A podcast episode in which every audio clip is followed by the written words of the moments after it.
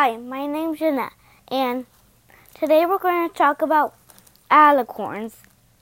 The first thing is is about their horn. The horn gives them magic. It doesn't matter what color they are, all it matters if they have a horn, and that's an alicorn. Now we're going to be talking about the wings. The wings give them enough power to capture the wind and fly. They could fly anywhere.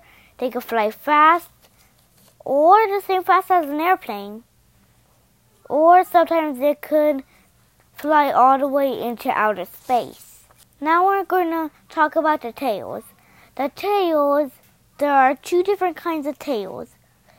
One's walking, one could be half mermaid but with four legs. There are different kinds of mane. One squiggly mane, one, I mean two, straight mane, three, curly mane, four, wind mane. The next one are the hooves.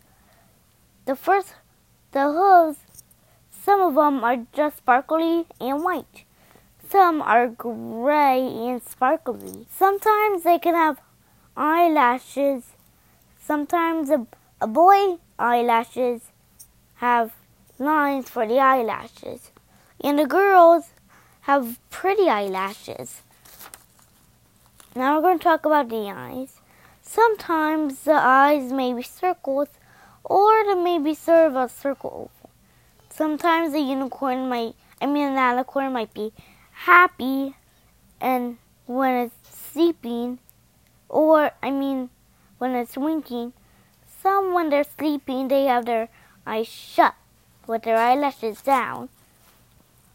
Some alicorns get their power from rainbows. And that's all we're talking about. Bye. See you later.